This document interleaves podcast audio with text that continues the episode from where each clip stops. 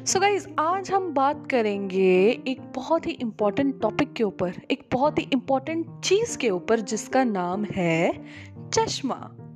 सो so, चश्मा बहुत ही एक इंपॉर्टेंट चीज़ है बहुत सारे ऐसे सेमी अंधे लोगों के लिए जो शायद देख नहीं पाते हैं चश्मे के बिना प्रॉपरली देख नहीं पाते हैं अपने ऑफ़िस में काम नहीं कर पाते हैं लोगों का हेड होता है। उनमें से एक मेरी बहुत ही ज़्यादा मतलब मशहूर बहन बड़ी बहन जिसको बहुत प्रॉब्लम्स हैं बिना उसके चश्मे के वो भी है।